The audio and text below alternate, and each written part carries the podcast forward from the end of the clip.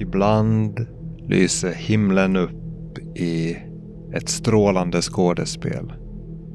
Dansande färger i grönt och rött skapar nyhetsartiklar och man går ut ur hus och hem för att titta och ta bilder.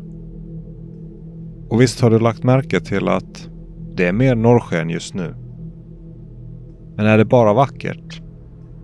Skulle det till och med kunna påverka vårt jobb?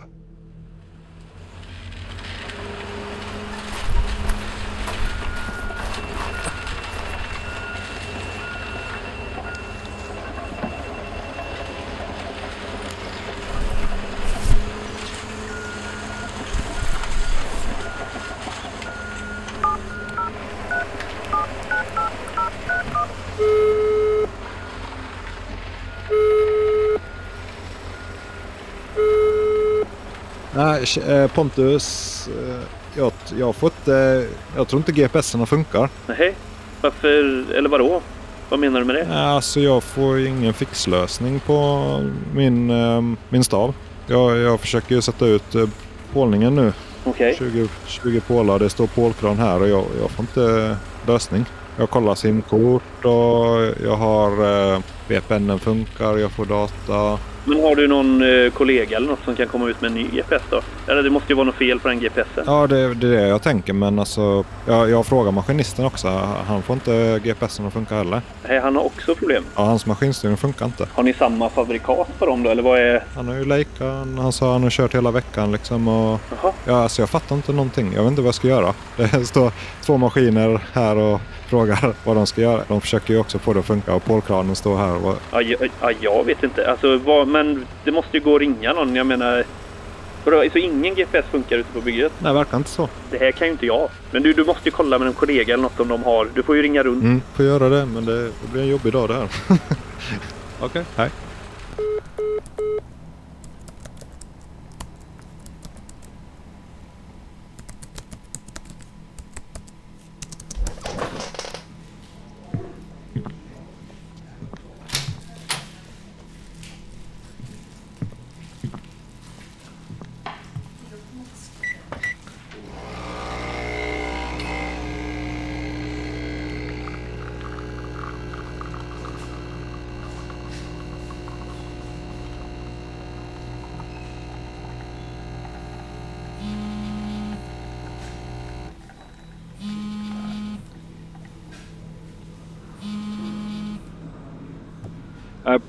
Pontus, jag, ja, nu, jag ringt Leica det, det. Det här verkar vara överallt. GPSerna funkar inte nu. Vadå, alltså så GPSerna generellt funkar inte? Ah, det verkar så. Satelliterna funkar inte. Ja, Okej, så alla satelliter har gått... Okej. Ja, det är någonting. De mumlar något om så... Ja, men hur gör vi nu då? Ska du ta fram eh, tumstock och börja mäta eller Jag vad? vet inte. Jag Det, menar, vi måste ju få utsatt. ja, jag har inte st- stationen med mig. Jag tänkte att det var enkel GPS-jobb. Jag har ingen station ens. Har ni, finns det extra station på eh, kontoret eller? Nej, det finns väl ingen extra station där. Alltså, men du har inte med dig stationen? Nej, men det var ju Kalle. Jag skulle ha den idag också. Jag har bara GPS med mig. Jag skulle bara sätta ut pålar. Du har ringt Leica och Leica säger att inga GPSer... Det, det krånglar för alla. Inget funkar. Ja, det, det verkar så. Det är ingen som har ringt dig eller? Nej, det är, det är du som har ringt. Men det här är ju alltså... Du måste, nej, men du måste ju skoja. Vad gör, vad, vad gör vi? Alltså det... det... Nej, jag vet inte. Jag vet inte. Alltså vi måste Nu får jag, jag får sms i WhatsApp-gruppen nu. Kolla, kolla på jobbgruppen. Det verkar inte vara någon Nej, det som här... funkar. Eh, nej, jag, jag vet inte. Jag får... Där är Jag får det... nästan... Ja, jag vet inte. Jag vet inte alls hur jag ska... Det, vi, måste ju, vi måste ju komma... Vi kan ju inte bara... Syntes eh, norrsken åter Ja, över nästan hela norrsken syntes över Sverige. stora delar av Många landet under natten till måndag. senaste dagarna Those northern lights dancing, even making a rare appearance Men in för the city vanliga lights of människor the kommer största metro. delen av Att det all kommer bli vardagsteknik att vanligare slås har att ut. göra med solens Men- men nu är vi ju på väg Fram mot till ökad 2025 så solaktivitet. beräknar man att norrskenen kommer vara fler än normalt.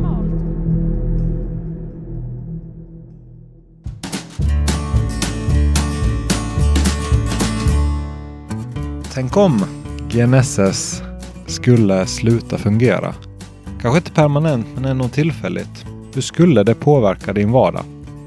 Jag försökte illustrera det här med den här iscensättningen. Kanske lite väl dramatiskt, men jag tror Det skulle ge en sugande känsla i magen av att det här blir ingen rolig dag eller rolig vecka om det inte skulle fungera. För GNSS det är ett fantastiskt verktyg. Nu i mätbranschen så används det ju väldigt mycket, särskilt inom anläggning. Men även om man tänker generellt med navigation inom sjöfart, inom flyg. Men också att det är en otroligt bra källa till exakt tidsättning. Till exempel att dörrar järnvägar och samordning när det handlar om millisekunder och mikrosekunder. Allt sånt hänger på egentligen det här satellitsystemet GNSS. Många saker är ju bekväma i vår vardag.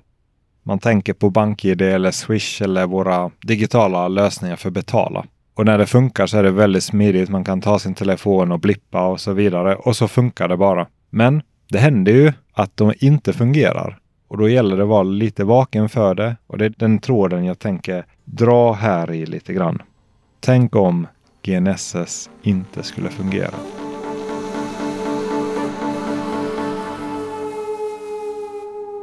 Vad skulle kunna göra att det inte fungerar? Ja, jag har försökt göra en liten resa och läsa om det här och fått upp ögonen och fördjupat uppskattningen för det här systemet. Och det är inte på något sätt att jag är en expert inom det här, men jag har samlat ihop info och jag hoppas att jag kan dela med mig av det.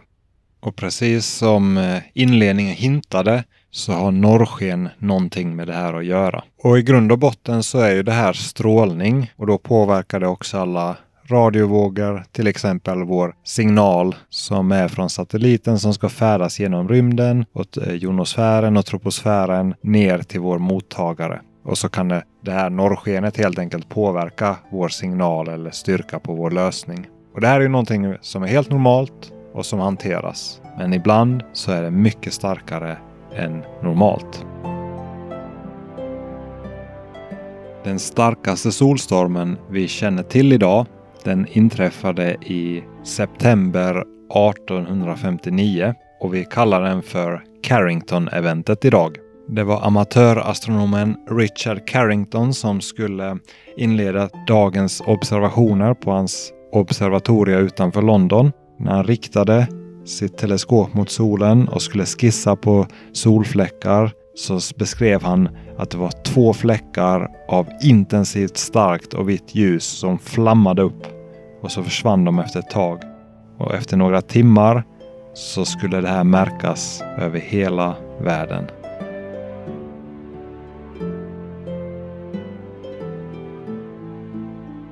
Det är fascinerande berättelser som det står skrivet om. Det står om guldgrävare som går upp mitt i natten för fåglarna börjar kvittra och de tror helt enkelt att det är morgon för det börjar ljusna mitt i natten.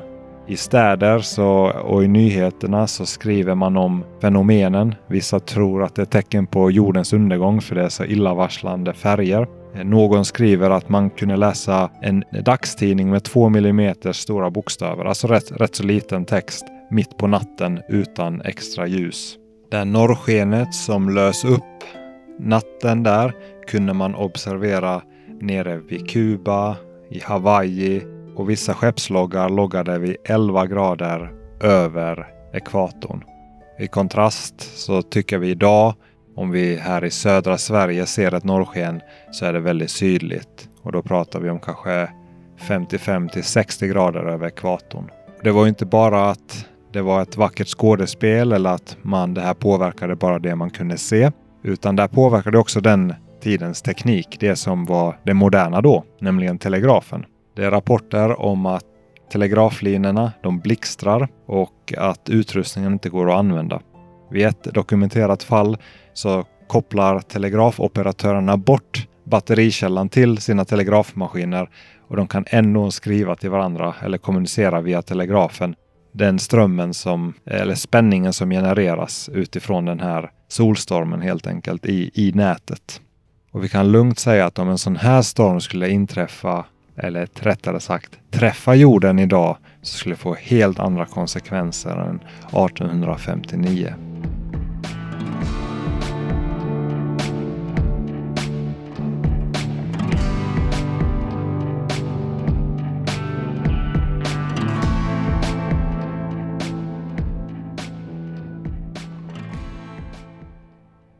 om vi tittar lite närmare på vad solstormar är så man förstår rent fysiskt vad som händer och vad det, hur det påverkar oss. Det var ju det här Carrington observerade. Han tittade på solfläckar. Och där någon gång på 1800-talet så börjar man följa solfläckscykeln och så noterar man att ibland så är det mindre, ibland så är det mer. Så man pratar om att det är en cykel med solstormar. Och den är lite olika lång. Den varierar mellan 9 och 14 år har man konstaterat på den här 150 år ungefär serien med ett medelvärde på ungefär 11 år. Och då är det att solen får kraftiga utbrott, nästan som vulkanutbrott, men energiutbrott och det kommer ut strålning eller laddade partiklar. Och det är det man kallar för solstormar och när de kommer upp i en viss styrka så ger man dem olika klassifikationer, lite som man klassificerar stormar. När det är just laddade partiklar så kallar man det för en CME eller coronamassautkastning. Och det, de här kan skapa en så kallad geomagnetisk storm på jorden. Och tänker man på hur en satellit funkar. Eh, det är ju som en liten eh, radiosändare kan man väl säga. Det är en glödlampas kraft, typ 30 watt eller något sånt, som är, skickar en signal och den ska genom hela atmosfären, rymden, jonosfären, troposfären och atmosfären och komma till en sändare som känner av den här väldigt, väldigt svaga signalen som bokstavligt talat är som motsvarande en glödlampa i himlen. Då är det ju att de här solstormarna, det är laddat och det åker och stör den här signalen.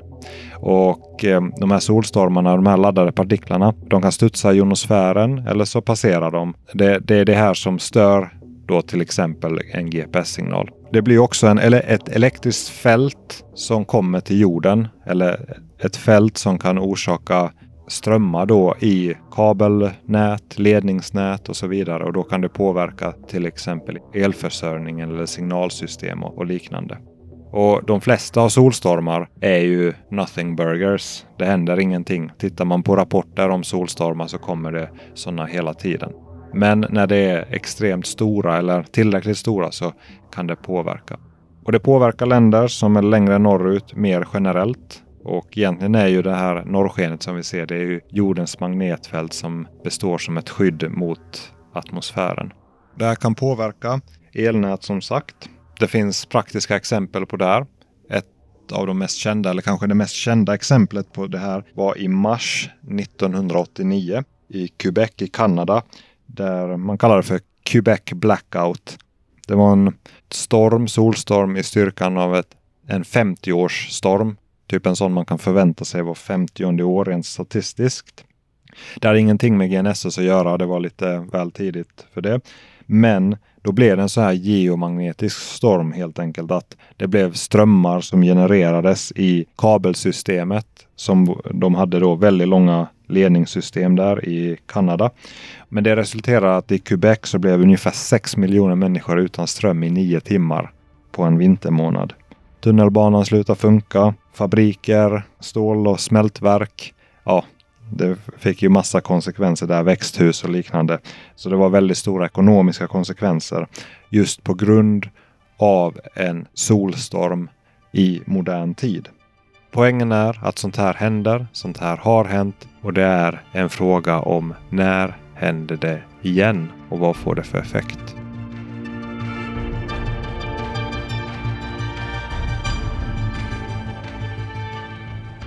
Och då kan man ju fråga sig hur påverkas GNSS av det hela? En bra överblick får man i en rapport som eh, Storbritannien eller England gav ut 2017 där man eh, egentligen sammanställde konsekvenserna av solstormar och eh, av solar flares för samhället. Och där tog man upp flera olika aspekter för samhället. Men för just GNSS så bedömer man att ett rimligt uppehåll är mellan tre och fem dag. Det är ett rimligt uppehåll att anta att eh, GNSS-teknik inte fungerar. Man konstaterar också att GNSS stödjer 11 procent av GDP eller bruttonationalprodukten. Att det är en extremt samhällsviktig tjänst. Och det leder ju oss också in på att hur mycket GNSS används. Att navigering använder vi ju och det är det vi tänker på kanske när vi pratar om GNSS. Flygplan, båt eller sjöfart och här på land eller som vi kör, kör i våra egna privatbilar. Det är ju den tydligaste användningen av eh, GNSS eller GPS-teknik. Men just den här tidsaspekten är väldigt intressant. Jag kände knapp till den. Det är ju sant att i grund och botten så fungerar ju GNSS på grund av att det är ett väldigt exakt tidssystem och så använder man ljusets hastighet och har en tid och då får man ett avstånd från satelliten till jorden och det blir som ett måttband, ett sladdrigt måttband som man då kan använda från flera håll för att positionera sig. Men en exakt tid är väldigt viktig för olika verksamheter. Om man tänker pengatransaktioner, att vem betalade och när gjorde de det? I finansmarknaden, när aktier och liknande köps och säljs. Elnätet för att hålla det i balans så att olika nät kan prata med varandra. Och även telefon, telefonnät till exempel. Och här så tog jag kontakt med en som eh, på NextNav som ett företag som levererar alternativa lösningar till eh, GNSS. För det finns lite brister i det och framförallt då i eh, timingperspektivet.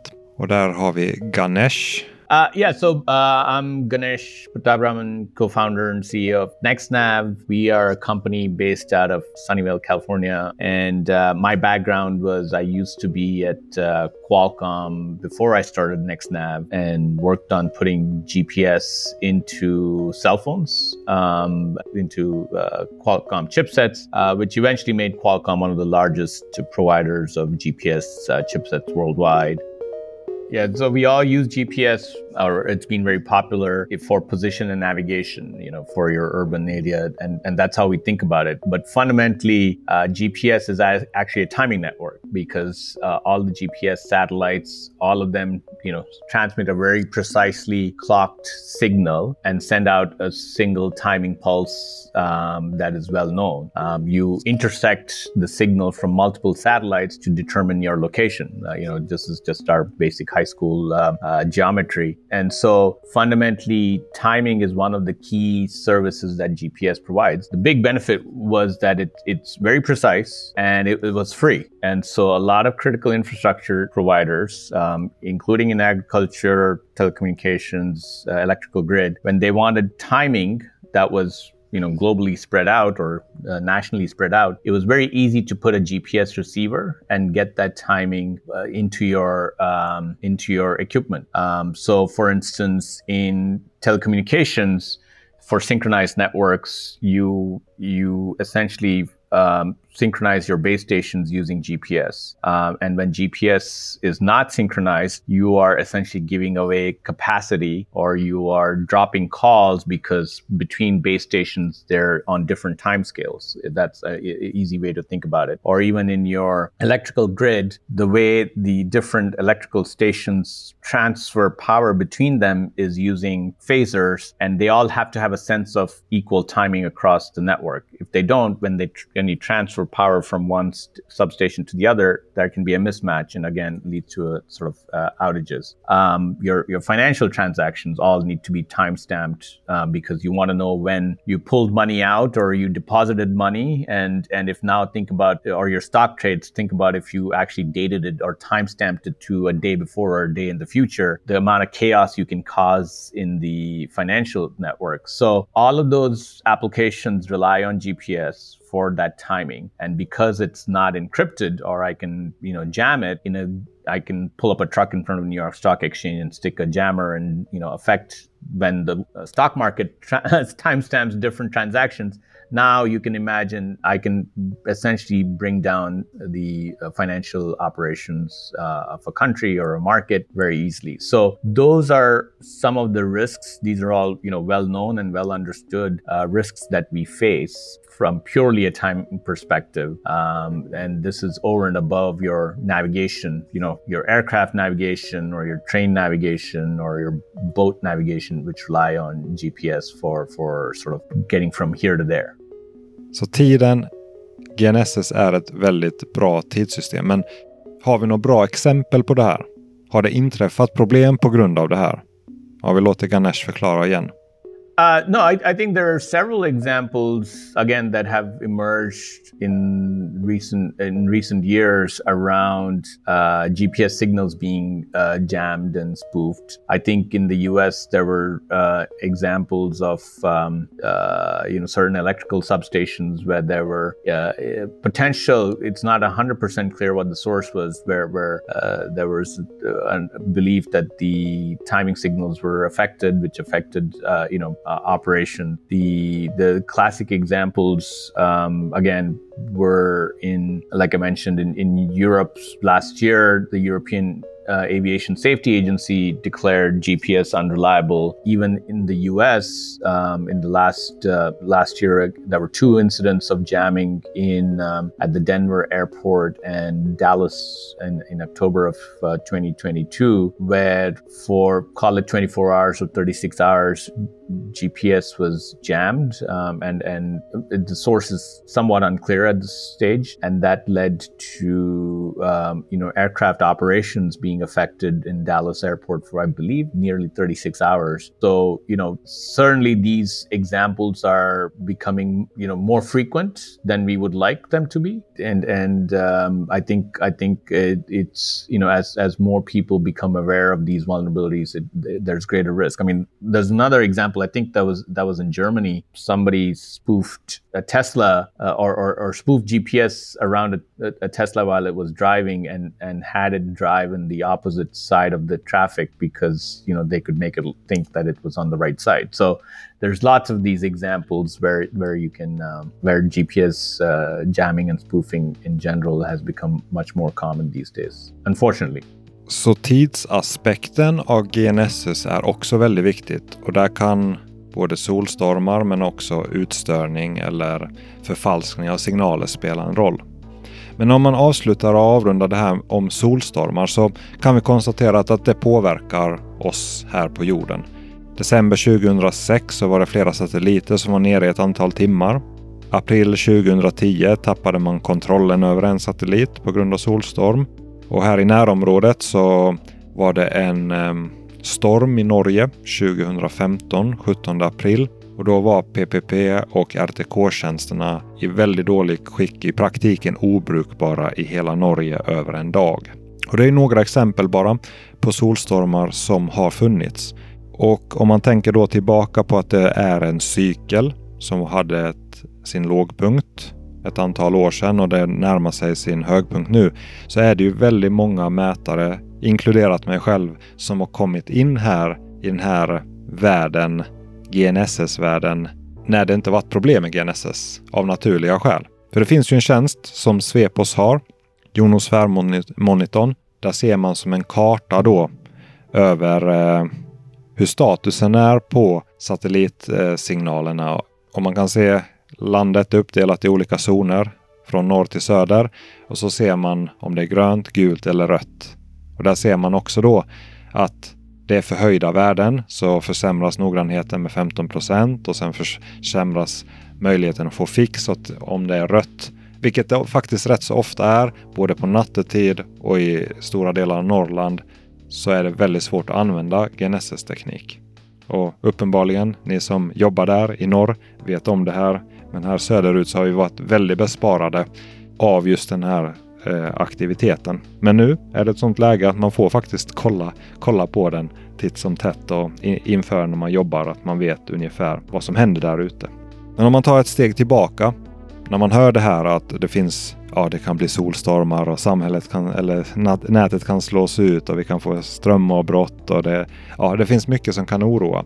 Men hur orolig ska man vara? Jag intervjuade i alla fall Gavin Schrock som en författare i många mättidskrifter kan man säga. XY Magasin och Go Geomatics. Och han har varit mätare sedan barnsben. Hållit på innan GPSen kom in. Han driver ett eh, RTK-korrektionsnätverk, alltså motsvarande Svepos i Washington. Och han eh, har väldigt mycket tankar kring de här ämnena. Hur ser han på solstormar? Hur orolig ska man vara för det? Yeah, no, that that's that's very real. Uh, the uh, the the solar activities, you know, the uh, coronal mass ejections and uh, you know, the solar flares. In the time we've been running our network, there have only been five days in 20 years where somebody might not want to use GNSS. It was just the quality got bad. It didn't knock it out completely. Uh, those events that you talked about, it would not only be GNSS, it would be other things, our cellular communications, electrical grids. That's bigger worries.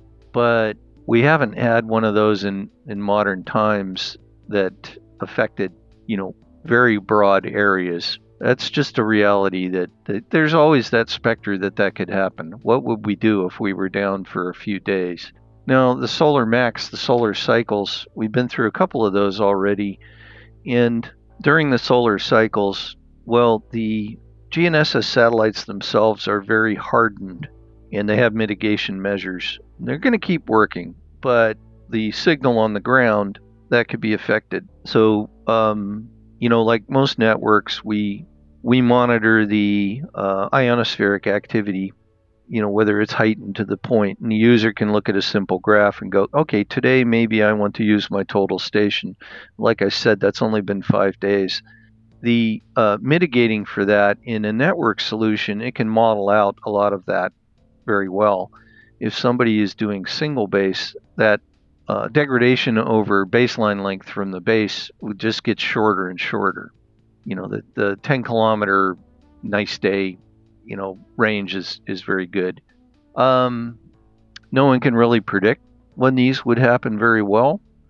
Um, you know, that we get, I, I see warnings every day from different space centers around the world saying, oh, coronal mass ejection, solar storm, that the for the scientific community that they're much more sensitive to what that uh, that might mean for their work um, with their other satellites, weather satellites, other communications, very sensitive sensors for different purposes. But I see those warnings and I look at our graphs and I go, oh, it's heightened, but it's not in the in the danger range.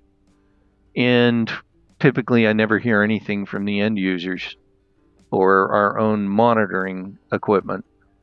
Um, I can look at data from other networks or the scientific, you know, there's like three or 4,000 permanent stations in the United States that we can look at data. And so far, maybe we've been lucky, but, um, you know, we there a solar storm warning comes in, we don't really see any effect it maybe it takes someone a little longer to uh, fix their solution. Maybe their quality drops a little bit, but I don't know. Maybe I'm too optimistic.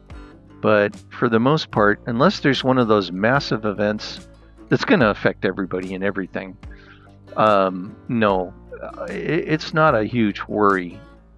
Uh, like for the, the surveyors in the field. Så det känns som att han inte är alltför orolig för de här vardagliga händelserna och mellanstora händelserna.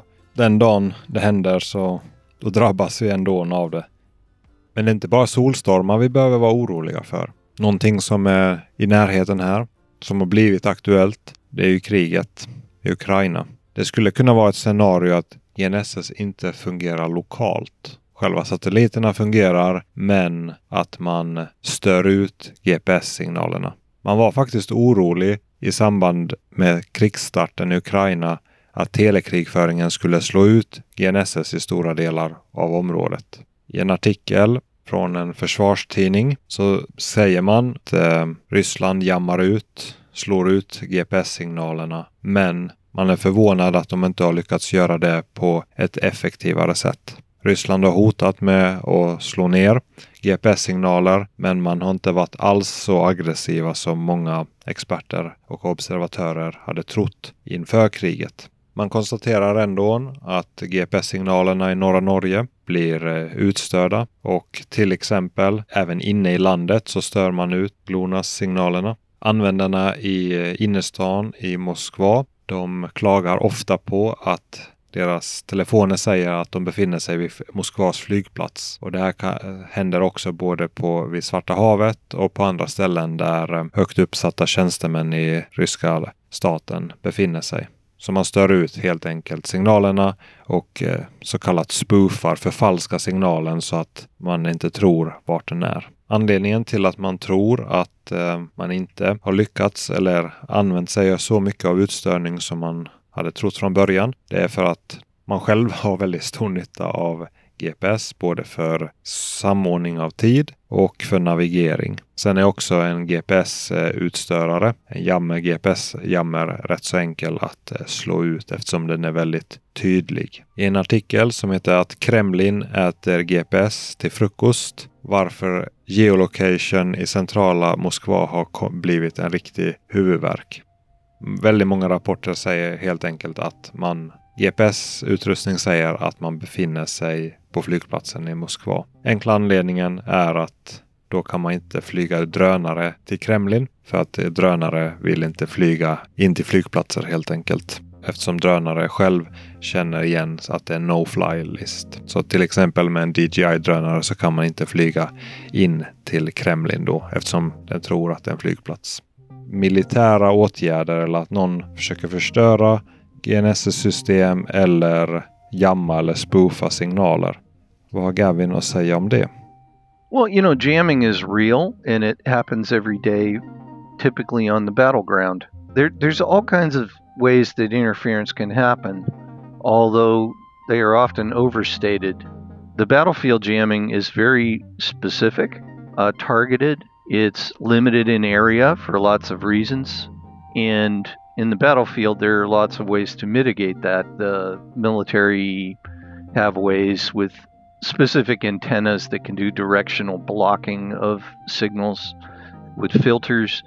Uh, the soldiers know that they can actually stand with their wrap their stomach around the antenna and block in a direction. There's all that, and and that does happen, but not as much as people think. There's a great website that's called uh, gpsjam.org where you can see hotspots around the world where there's you know jamming going on on on a regular basis and that is very limited and going in even further it may only be a few miles where they have a tactical reason why they might jam.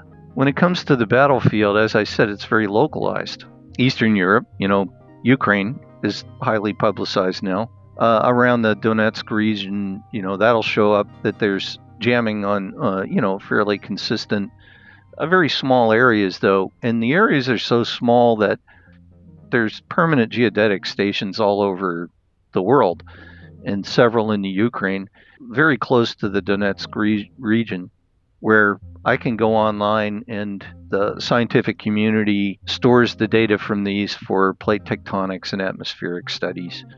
And I can go on any day and get data from it, analyze the data, and it's very clean. Uh, I think you could see from the graphs and what I, the link I sent you. Yeah, and um, what it shows is that, yeah, right next door is all of this military activity going on, but it's not affecting that station. So the the perception that people get that you know the the you know the jamming that is going on in, in Eastern Europe and the Middle East, you know around Syria, that that affects them in Sweden or the United States is no, that's just not possible. There was all the fear about that Russia or, or whoever might want to destroy the GPS satellites. Well, that, that, that would be, you know, doing that type of act of war, that would be an act of war that would have bigger repercussions than just what's happening with us in the field. And also, there's multiple constellations somebody would have to destroy all of them to cause this unavailability of GNSS completely. Well, and that's different international players. Do they want to pick a fight with Europe and Galileo? Do they want to pick a fight with China and Beidou or IRNSS in India? That that's kind of highly unlikely that someone would want to do it. Uh, jamming them broadly would why why Russia doesn't jam GPS as as much as people think is well, they're using GPS. They've found downed aircraft and military vehicles that have commercial GPS devices taped to their dashboard. You know, they rely on, you know, the, yeah, they need it as well. You know, soldiers, uh, you know, in many militaries around the world are buying commercial units because they're really good and cheap and uh, available. And the military supply line and quality is not always up to scratch. So yeah, no one wants to shoot their own foot. That's why that specter of of you know doomsday scenario of destroying GNSS is highly unlikely to to the point of uh, you know kind of ridiculous. Uh, so you know, but these are vulnerabilities, and our reliance on these is is very very high. Well, that's also a reason why there's the there's the technical factor, but the human factor, and the human factor is human activity relies on it so much. Nobody wants to screw up their own usage. Också ett väldigt intressant perspektiv och det är svårt att förfalska en signal. Det är en väldigt svag signal och det märks väldigt tydligt om du skickar en alltför stark signal och den bara kommer från ett håll. Man kan läsa i de här nya typ Trimble-mottagarna och liknande, säkert flera, att de har sådana här tekniker att filtrera bort förfalskade signaler helt enkelt. Som vi har sett så finns det många saker man kan fundera på. Är det saker som kommer hända? Hur realistiskt är det? Är det solstormen eller är det militär aktivitet? Eller... Men sen frågar jag lite om vad han tyckte var rimliga åtgärder eller vad kan man göra för att förbereda sig? Okay, big solar storm can't use the GNSS today. Work in a purely relative mode with the total station. Uh, and then later you could go back and, you know, put your geodetic positions on on some of that control. That's it. It's you just gotta you know just gotta be prepared for the the worst. Um, people are going to lose more days of work for weather events, storms, than they are uh, space weather. And because GNSS can't do everything, there are so many activities that have terrestrial alternatives in their uh, toolbox toolkit. They have the total station. They have the scanners. You know, they just, you know, falling back to that, yeah, there's going to be people running around throwing their hands in the air going, oh my God, what the hell do I do?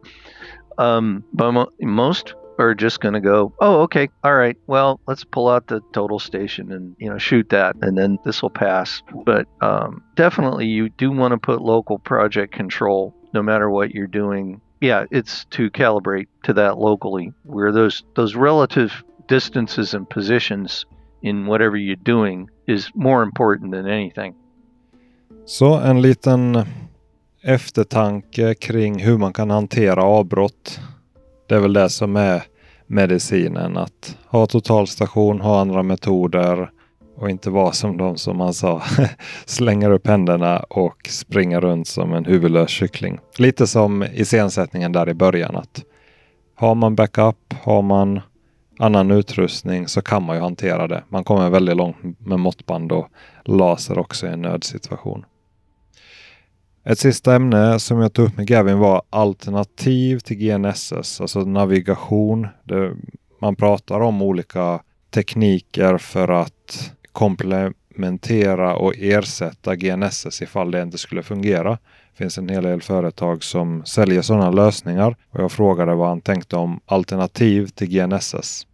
But alternatives for navigation, you know, there's uh, a UK, a US, and other countries uh, want to boost up other other things like the eLORAN. You know, LORAN has been around a long time for navigation, but the eLORAN they want to do this more modernized version. Well, that's signal based. That would also be susceptible to a solar storm. That's great. Uh, ground based uh, positioning systems, uh, you know, beacons a lot of work going on in doing those where you have transmitters on towers around a city with atomic clocks in them and you do ranging that way. Well, that's signal based as well. Pretty much any navigation and positioning system that can work in a wide area for mass applications is some kind of signal. Uh, a lot of work going into low uh, low Earth orbit satellites for positioning and navigation at the LEO. Well, there's advantages the LEO signals are stronger. You know, they're lower orbit. You get uh, you can get ge- geometry uh, advantages. You get signal strength advantages. Harder to jam. Susceptible to solar storms, absolutely. And LEO satellites. Well, the other thing about those is they're low orbit and they don't stay up there that long. You have to replace them frequently. You know, people have these visions of they go, oh, there's all these low Earth orbit communications satellites like the Starlink or something like that. And it's like, no, even those providers aren't really promoting positioning from it because a communication satellite, well, and they're very small and have a power budget issue. And to do positioning with them, you need to dedicate hardware on them. So you can't just go, oh my God, there's 700 of these communication satellites. Let's do positioning from them. Well, okay, you could do Doppler, you can do primitive ranging. It's not very precise. There are outfits like Zona Space that are going to put up LEO dedicated for positioning, but that's the package in it is specifically for positioning. So this provides you some alternatives, but then again, you're back to signal based. Now, you know, really um, blue sky mad scientist type thinking that the quantum uh, sensing could provide advantages. You know, a quantum navigation device, which is, you know, inertial using, you know, subatomic particle behaviors. There's there's some promise there. It won't be super precise, but that would be independent of any of the signal ranging. Then again, high uh, electromagnetic, you know, disturbance could could hurt that. A couple days ago, I was at the JPL NASA, so I was interviewing some some of the people there about the quantum uh, quantum sensing for gravity meters for clocks and for the navigation. And it was really fascinating, but they're a long way from something small enough, smaller than a backpack. But there's potential there. That would be independent of the signal in space type situations. But we're quite a ways from it. Yeah, laser based. Um, yeah, then you're kind of limited to EDM, you know, line of sight. So you're back to your total station. So there's no magic uh, magic bullet that I can find, and I look all the time on the horizon. Um, GNSS is there. It does have vulnerabilities, not as likely as some people would like to think. And then, of course, there's money to be made scaring people about it, trying to sell them all kinds of alternatives. But because it is so widely used globally by so many people and the economics uh, that relies on it, that actually becomes a strength uh, against the, you know, a, a lot of the potential risks. Visst var det en hoppfull slutkläm? Ju mer vi använder någonting, desto mer tjänar vi ju på alla på att det fungerar. Och det är väl så ett elnät funkar idag, tänker vi. att Ja visst, det blir strömavbrott, det, blir, det kan gå ner, men det finns många som jobbar med det för att hålla igång hela systemet. Ja, det var riktigt intressant och det ändrar nog en hel del av mina tankar så här när man hörde, hörde Gavin prata om det här och ja, gjorde en lugnare. Samtidigt uppskattar man ämnet eller systemet mycket mer och man har fått en, en aningen djupare förståelse också. Så egentligen kvarstår bara en liten sammanfattning med Pontus här. Vad, vad tar vi med oss av ämnet? När man tänker på det vi har gått igenom nu Pontus. Vi hade ju ett dramatiskt intro. ja. Men man ändå drar slutsatserna här att om man konstaterar lite som sammanfattning att det är kanske realistiskt att vänta att INSS går ner 3 till 5 dagar och är det längre än så så är det allmän kaos i samhället. Typ en större, ja, vi kanske inte har el eller vi har, det är som en större naturkatastrof. Då förväntar sig nog inte maskinisten att man har full, full service åt dem. Nej, exakt. Om man, om, man, om man tar det som huvudscenario och, och tänker att det är solstormar och att vi har, eh, kan få lite tillfälliga avbrott kanske lite oftare. Vad, vad tänker du sådär att vad känns som rimligt eller vad, vad tar du med dig av det, de tankarna? Och... Jag, jag tror att man ska ta med sig att det förmodligen inte handlar, det handlar inte om om det sker, eller det handlar mer om att man har med sig lite vad gör vi när det sker. För det, och som sagt, man har ju ingen aning om utfall på detta och hur länge och sådär, men att solens aktivitet är som den är, det vet vi och att solstormar i olika storlekar det sker och att det påverkar som det, kom, som det påverkar. Det, det är ju sånt som man, vi vet ju det och då blir det ju mer en upplysning om att ja, men det här kan hända och händer det, hur tänker vi då? Sen är det precis som, som, eh, som du har sagt här och som kommer fram att vi har större problem än att eh, pimpojken inte har mottagning eller att maskinisten får problem med fixen om vi har stora sol- solstormar. Eh, men, men man ska, generellt ska man väl ha med sig att man, det kan ske på olika, olika nivåer och att man också kanske inte fullständigt förkastar och glömmer bort traditionellt sätt att jobba. Mm. Att, att förstå hur man faktiskt kan lösa saker med måttband, vattenpass, flukter, bakrikter, miniräknare. Alltså, ja, att, att, man inte, att man inte helt förkastar och glömmer bort det kan väl vara en sån grej man kan ta med sig för att du vet aldrig när du faktiskt kommer att vilja ha de kunskaperna att kunna lösa det, ja, om det är en halvdag eller om det är fyra dagar eller om det är så det är väl spontant sånt som kommer upp i mitt huvud. Vad, hur, tänkte, hur känner du efter, efter all den här researchen och lite vad som kan hända och inte? Nej, det har varit en bra resa. Alltså först när man börjar läsa om det och så läser man kanske lite chockartiklar och man börjar tänka hjälp vad... Alltså man... Jag är en lite mer glaset är halvfullt kille. Ja. ja, men eh, men så att man tänker att oj, vad händer då och så vidare. Jag tänker att man ska förbereda sig för det värsta. Men man blir påminn om vilken fantastisk teknik det är. Hur noggrant det är, hur, eh, hur väl fungerande, hur många människor som jobbar med det. Liksom, det är ett robust system och det, det är robustare än någonsin tidigare för att det är så många som beror på det. Och så många länder har fler och fler satelliter och samhället bygger på det. Precis som vi behöver vatten, vi behöver el, så har, behöver vi internet och vi behöver satellitteknologi för att ett modernt samhälle ska funka. Och funkar det inte så finns det folk som tänker, liksom, fick, liksom jobbar väldigt aktivt och hårt med för att det ska funka igen. Precis som om elen kan gå. Ja, det är bra att ha lampa hemma. Det är bra att ha lite extra vatten. Det är bra att ha lite mat. Alltså grundläggande beredskap hemma. Men att vi, vi lever ju inte på ett sätt där vi förbereder oss för att gå ut i skogen och överleva.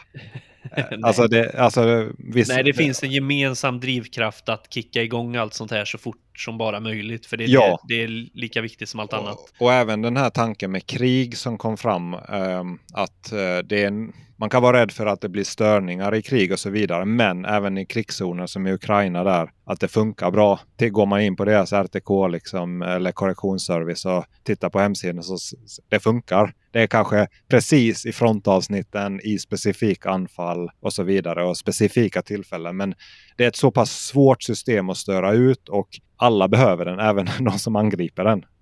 Så, så att det, det har väl varit en sån ögonöppnare. Men, men, men som du sa där, eller man tänker och som Gavin som jag intervjuade. Alltså, alltså det är ju alltid att ha ett fysiskt nät på en byggarbetsplats. Det behöver inte vara jätteavancerat men att du har en höjd.